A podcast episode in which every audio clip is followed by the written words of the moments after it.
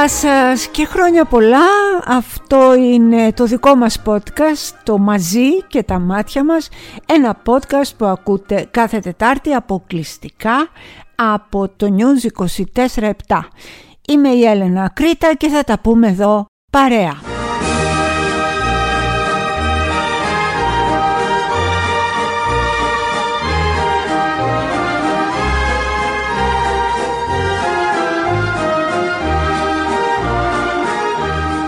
Πώς περνάμε λοιπόν αυτές τις Άγιες μέρες, χάλια, πιο χάλια δεν γίνεται για να είμαστε ειλικρινείς, όσο και να προσπαθούμε να βρούμε αυτό που λένε μικροχαρές της ζωής για να ξορκίσουμε τη δυστοπία που υπάρχει γύρω μας, τον εμφύλιο που υπάρχει γύρω μας, το θυμό, την οργή, την ανεργία, την πείνα, την ε, αυθαιρεσία την κρατική όσο και να προσπαθούμε να τα ξορκίσουμε και να λέμε εμείς θα κάτσουμε σπίτι και θα φάμε μελομακάρονα και κουραμπιέδες με τους ανθρώπους που αγαπάμε και θα τσουγκρίσουμε στη θαλπορή του σπιτιού μας. Ποια θαλπορή πείτε μου. Μου ήρθε ΔΕΗ για κλειστό σπίτι, ένα σπίτι που το ανοίγουμε δύο μήνες το χρόνο, 880 ευρώ. Παιδιά μου ήρθε ΔΕΗ σε κλειστό σπίτι 880 ευρώ όταν το είδα παρέλυσα, δηλαδή παρέλυσα κυριολεκτικά, δεν μπορούσα να κουνήσω χέρια πόδια. Το δεύτερο είναι ότι άρχισα να ψάχνω πώς γίνονται τα παράπονα, με ποιον πρέπει να επικοινωνήσω, ποιος πρέπει να πάει να δει το ρολόι, τι στην ευχή γίνεται τέλος πάντων. Ε, και μετά το τρίτο ήταν, αχ δεν μπορώ να κάνω τίποτα. Κουράστηκα. Κουράστηκα πάρα πολύ να κυνηγάω ανθρώπους που δεν σηκώνουν τηλέφωνα. Κουράστηκα πάρα πολύ να προσπαθώ να επικοινωνήσω με αυτούς που λένε πάρτε το ένα και πληκτρολογήστε το δύο και βάλτε το δεκαψήφιο και περιμένετε στη σειρά και ένας υπάλληλος θα επικοινωνήσει σύντομα μαζί σας. Δεν μπορώ, κουράστηκα, κουράστηκα. Τον έχω αφήσει στην άκρη, τον έχω βάλει σε ένα σιρτάρι και τι κάνω; Κάνω ότι δεν τον βλέπω, δεν το έχω λύσει το πρόβλημα. Λέω, Παναγιά μου, ας περάσουν και τα, η πρωτοχρονιά και θα δούμε μετά. Αυτό το ας περάσει η πρωτοχρονιά, ας περάσουν οι γιορτές, είναι σαν το από Δευτέρα Δίαιτα. Είναι δηλαδή ένα ιδεατό σημείο χρονικό, το οποίο εμείς το βάζουμε ως όριο ότι μέχρι τότε περνάμε καλά και καλά και ότι μετά αρχίζουμε να αντιμετωπίζουμε τα κιλά που πρέπει να χάσουμε, τους λογαριασμούς που πρέπει να κάνουμε, την εφορία που χρωστάμε, όλα τα πράγματα που κάνουν τη ζωή μας μίζερη, αρχίζουμε να τα αντιμετωπίζουμε μετά τα Χριστούγεννα, μετά την Πρωτοχρονιά, μετά το Πάσχα, μετά τη Δευτέρα που μας έρχεται. Χάλια! Περνάμε χάλια!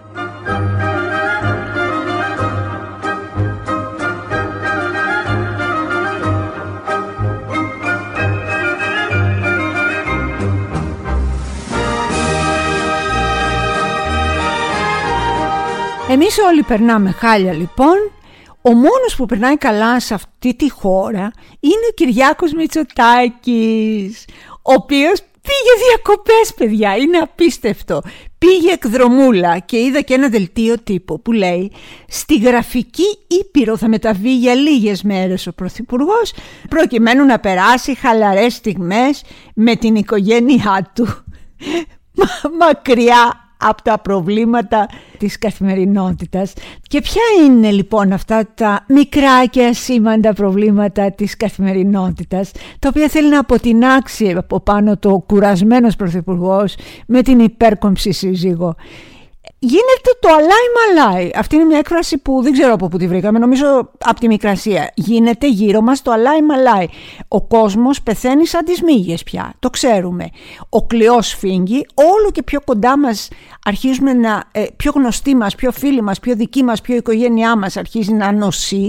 Δηλαδή αυτό το πράγμα, αυτός ο τεράστιος ρινόκερος του Ιονέσκο απλώνεται, απλώνεται, απλώνεται σε αυτό το δωμάτιο που λέγεται Ελλάδα και απειλεί να μας καταπιεί όλους. Αυτό που λέγαμε παλιά μεταξύ σοβαρού και αστείου θα πεθάνουμε όλοι. Γίνεται ο χαμός. Τα κρούσματα, οι νεκροί είναι πάνω από 20.000, κοντεύουν τις 21.000. Τα κρούσματα πάμε για πενταψήφια εσίως με το χάλι που γίνεται. Βγαίνει ο Πλεύρης και λέει κάτι αηδίες, λέει τα μέτρα τα οποία ήταν κάτι μέτρα πιο πιο αλούτερο ένα πράγμα, δεν το έχετε ξαναδεί και θα τα κάνουμε λέει από 3η Ιανουαρίου. Αυτό το είπε τη Δευτέρα. Νομίζω τη Δευτέρα το είπε και βγαίνει την Τρίτη και λέει όχι μωρέ, μπορεί να τα κάνουμε και νωρίτερα. Δηλαδή οι άνθρωποι αυτοί πειραματίζονται στην πλάτη μας, κανονικά. Και πού είναι ο Κυριάκος Μητσοτάκης, είναι στη γραφική Ήπειρο αγάπη μου. Πεθαίνουν όλοι, είναι γεμάτα τα πάντα, τα, ε, μας λένε για μέτρα και ε, βγαίνουν και λένε ότι ε, στα λεωφορεία να βάζουμε διπλές μάσκες σε αυτά τα λεωφορεία, σε αυτό το χάλι, τα λεωφορεία του θανάτου είναι πια αυτά. Ξέρετε πόσοι άνθρωποι έχουν χάσει τη ζωή τους γιατί δεν εγχειρίστηκαν εγκαιρός.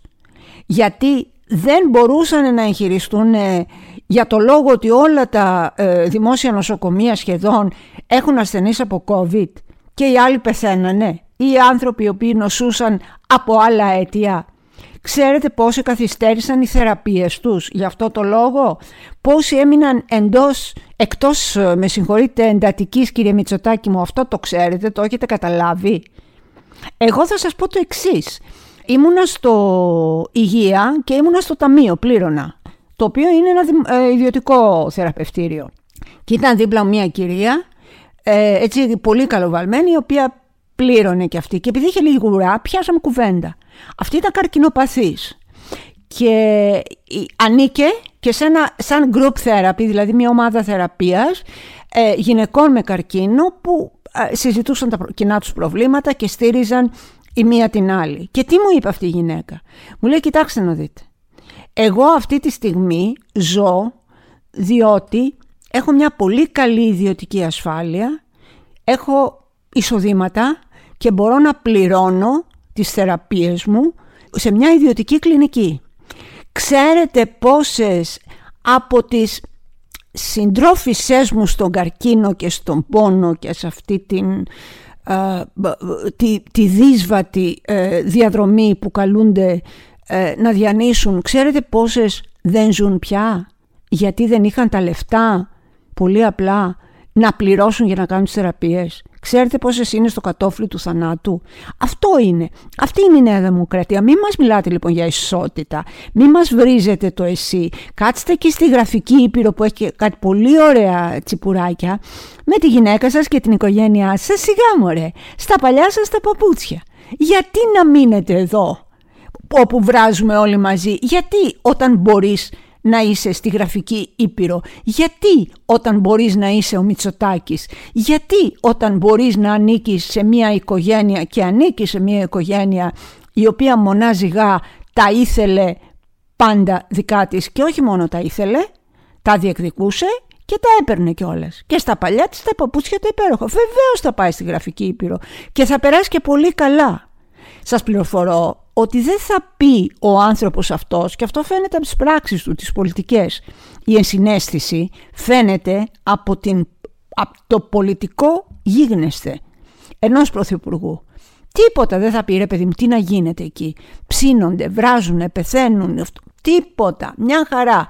Τα τσιπουράκια μας, ωραία θέα έχει εκεί, είναι καταπληκτική και βεβαίως όπως μας ενημέρωσαν οι άνθρωποι αυτό που λέμε του στενού του περιβάλλοντος, αυτοί οι τύποι που ό,τι και να κάνει ο Μητσοτάκης το βρίσκουν τέλειο, αυτοί οι τύποι που όσο και να μας βουλιάξει αυτή η κυβέρνηση ε, στα, στα, στους πάτους των πηγαδιών το βρίσκουν υπέροχο και είμαστε εμείς οι μίζεροι.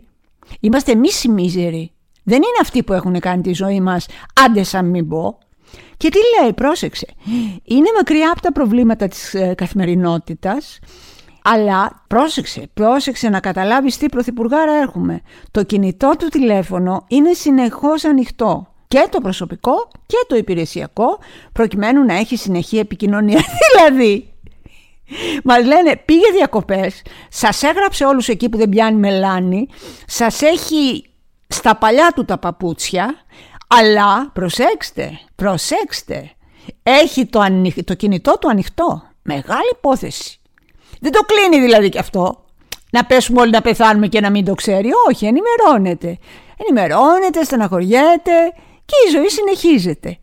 Αυτός είναι ο άνθρωπος που μας κυβερνά. Αυτός είναι ο μακρινών αποστάσεων πρωθυπουργός, ο οποίος ό,τι και να γίνει, όσο και να πεθαίνουν, όσα χωριά και να καίγεται, όσο η Βόρεια Εύβοια να καταστρέφεται, ό,τι μα, ό,τι μα, ό,τι και να συμβαίνει γύρω του, εκείνος θα πάει διακοπές παιδιά. Θα πάει διακοπές, ακόμα και τώρα, στη γραφική Ήπειρο.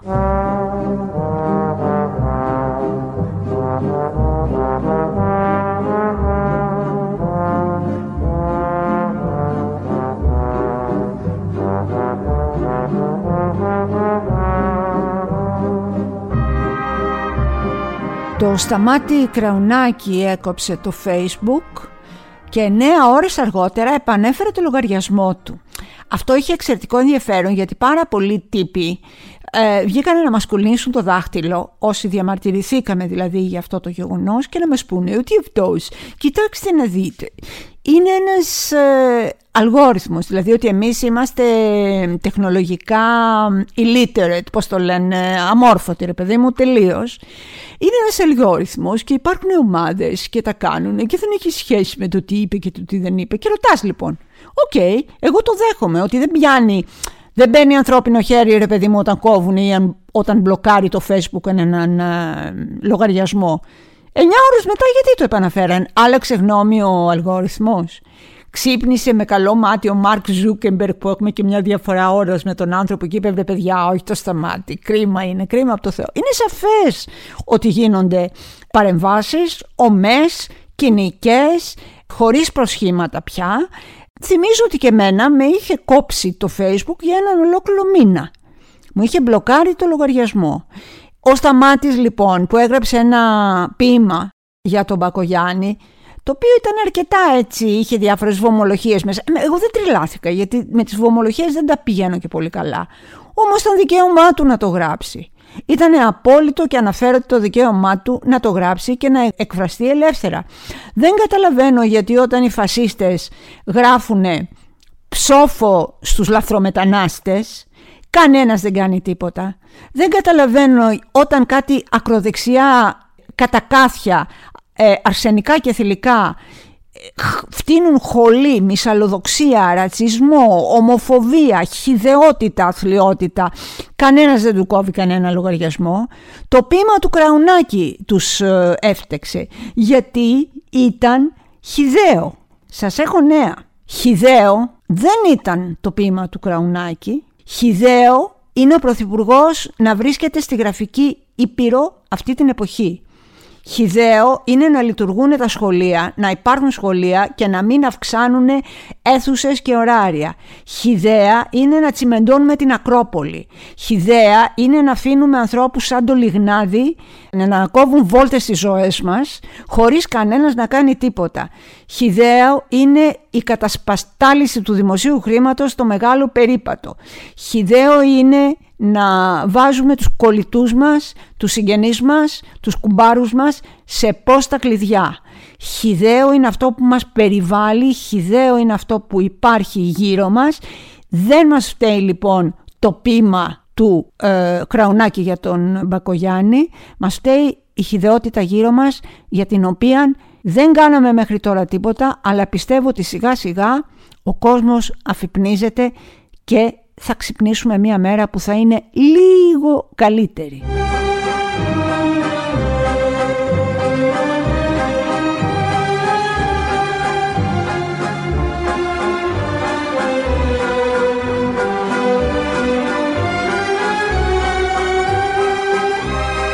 Με αφορμή τον θάνατο και την κηδεία του ε, πρώην Προέδρου της Δημοκρατίας, του Κάρολου Παπούλια, όλη η, η σκατοψυχιά που υπάρχει στα μέσα κοινωνικής ε, δικτύωσης ανάβλησε και πάλι μέσα από το βόθρο στον οποίο ζει σε μόνιμη βάση και γέμισε σκατά το σύμπαν. Τόσο απλά όπως το λέω. Το τι βρυσίδι φάγαμε όσοι γράψαμε μία καλή κουβέντα για αυτό τον ευπρεπέστατο πολιτικό, αυτό τον σπουδαίο αγωνιστή, αυτό τον σεμνότατο πρόεδρο της Δημοκρατίας, δεν μπορείτε να φανταστείτε.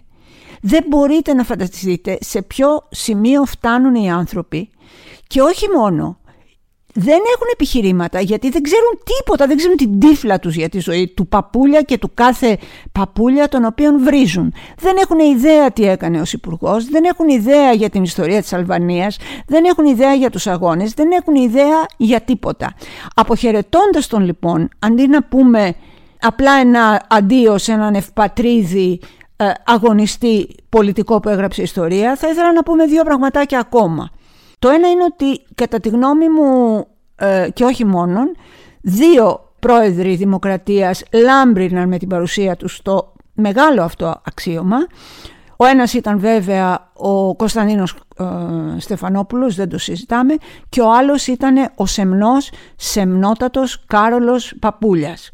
Ο Κάρολος Παπούλιας, να πούμε ότι στη θητεία του που κράτησε 10 χρόνια, ε, δεν έμενε στο προεδρικό μέγαρο, όπως μένει τώρα η κυρία ε, Σακελαροπούλου, είχε ένα μικρό διαμερισματάκι ταπεινό και ήσυχο στη Νέα Σμύρνη και πήγαινε στο προεδρικό μέγαρο μόνο για να κάνει τη δουλειά που έπρεπε να κάνει. Ένα το κρατούμενο αυτό, τόσο σεμνός.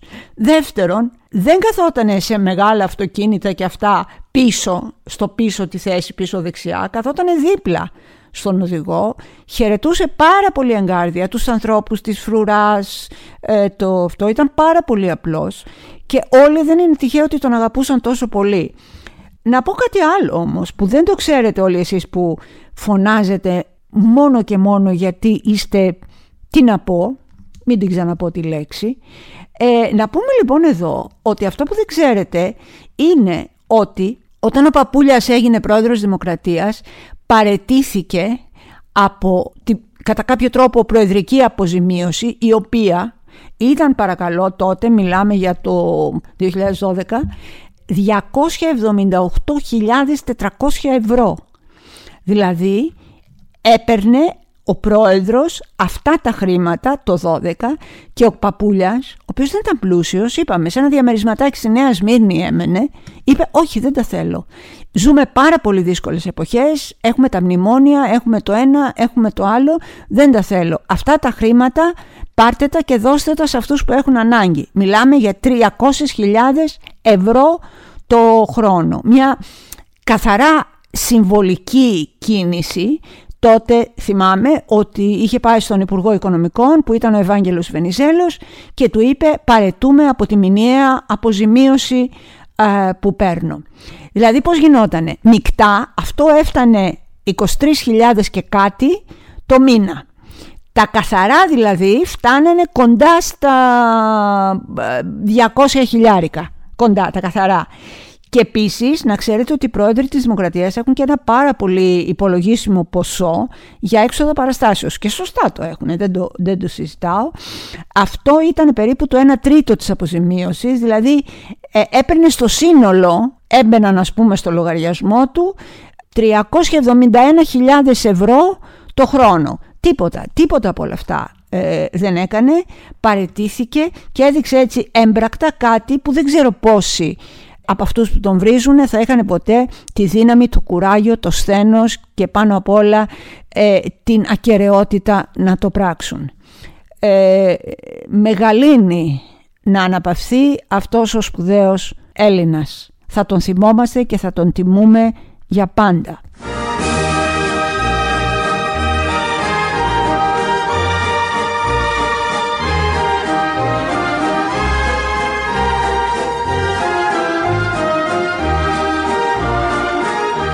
Εκεί στην ε, Γραφική Ήπειρο, κύριε Πρωθυπουργέ, ε, θα σας πρότεινα να ρίξετε μια ματιά ε, στο μυθιστόρημα του Αλμπέρ Καμί, την Πανούκλα, να δείτε τι λέει αυτός ο πολύ σοφός και χαρισματικός ε, συγγραφέας και πόσο πολύ η πανούκλα της εποχής είναι η πανδημία και η δυστοπία της δικής μας εποχής.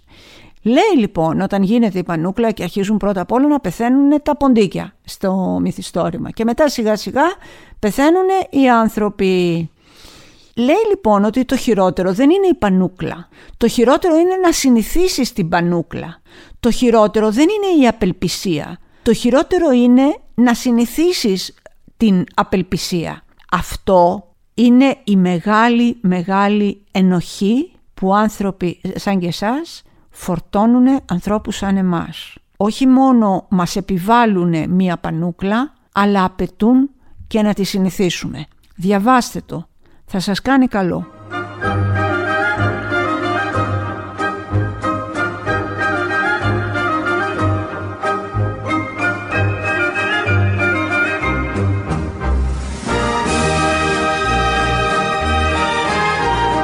Κοριτσάρες μου, αγάπες μου γλυκές, ε, μην υποτιμάτε το ε, shopping therapy ή μην ε, υποτιμάτε και αυτό το ότι πηγαίνουμε, χαζεύουμε βιτρίνες και περνάμε καλά. Το ξέρω ότι δεν μοιάζει να είναι ένα πολύ σοβαρό επιχείρημα, αλλά σε πολλές από εμάς και σε πολλούς από εμάς κάνει πολύ καλό, μας ανεβάζει ψυχικά. Εμένα δύο πράγματα μου ανεβάζουν πάρα πολύ τη διάθεση. Τα χαρούμενα κραγιόν, τα κόκκινα ας πούμε, και τα φορέματα, τα κρουαζέ. Ξέρετε τι είναι τα κρουαζέ, είναι τα φορέματα τα οποία διπλώνουν μπροστά, κάνουν ένα ωραίο ντεκολτέ και αγκαλιάζουν το σώμα. Αυτά είναι τα φορέματα τα οποία ταιριάζουν σε όλες μας. Ανεξάρτητα από ύψος, ανεξάρτητα από κιλά, από ηλικία, από τα πάντα. Όταν εγώ βλέπω ένα κρουαζέ φόρεμα, και άμα είναι και φλωράλα ακόμα καλύτερα, διότι είμαι όπου γάμους και χαρά η Βασίλο πρώτη γενικώ. τρελαίνομαι, μου ανοίγει η ψυχή. Εάν δεν μπορείτε, παρόλο που υπάρχουν και σε εξαιρετικά φιλικές τιμές τέτοια φορεματάκια, να πάρετε αυτό, πάρτε ένα κραγιόν. Μα λέει δεν μου πάει το κόκκινο, πάρε ένα άλλο φωτεινό χαρούμενο που σου πάει. Πάρτε ένα κραγιόν, φορέστε το, λίγο μα λίγο μα λίγο καλύτερη θα αισθανθείτε ότι είναι η ζωή σας. Σας αγαπάω εσάς πολύ, να το ξέρετε και σας έχω πάντα έννοια και όταν συναντιόμαστε στους δρόμους και μου λέτε τα γλυκά σας τα λογάκια, ε, δεν ξέρω, λιώνει η ψυχή μου πραγματικά.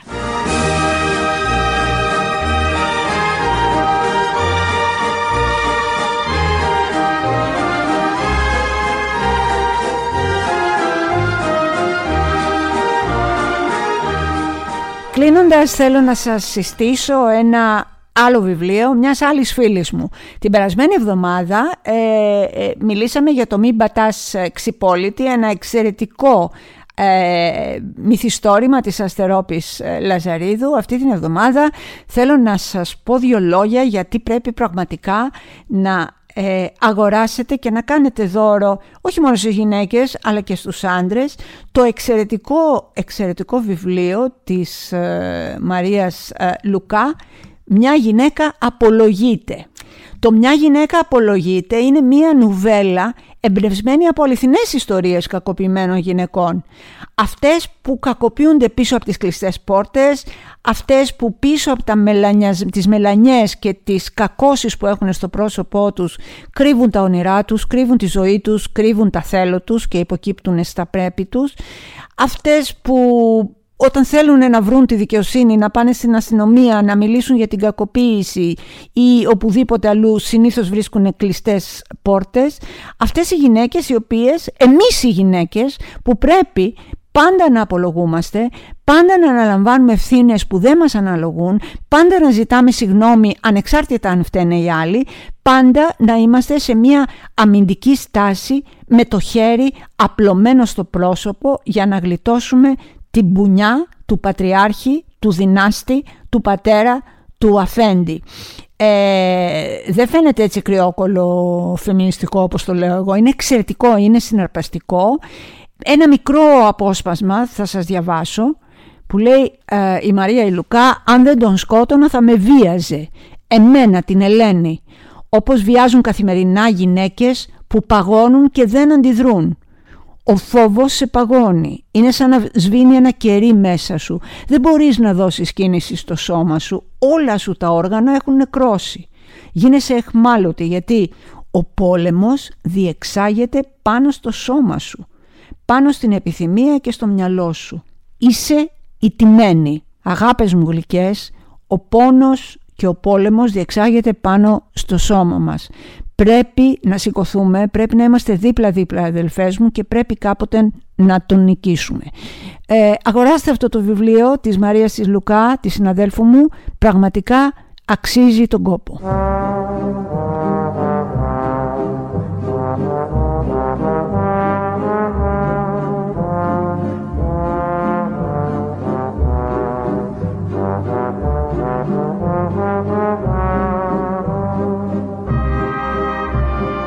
Αυτά για σήμερα λοιπόν αγαπούλες μου όμορφες, α, κοριτσάρες μου, αγόρια κάθε ηλικίας. Να έχετε μια πολύ καλή πρωτοχρονιά. Καταρχάς λέω πρωτοχρονιά έτσι, το πάμε βήμα-βήμα, μέρα-μέρα.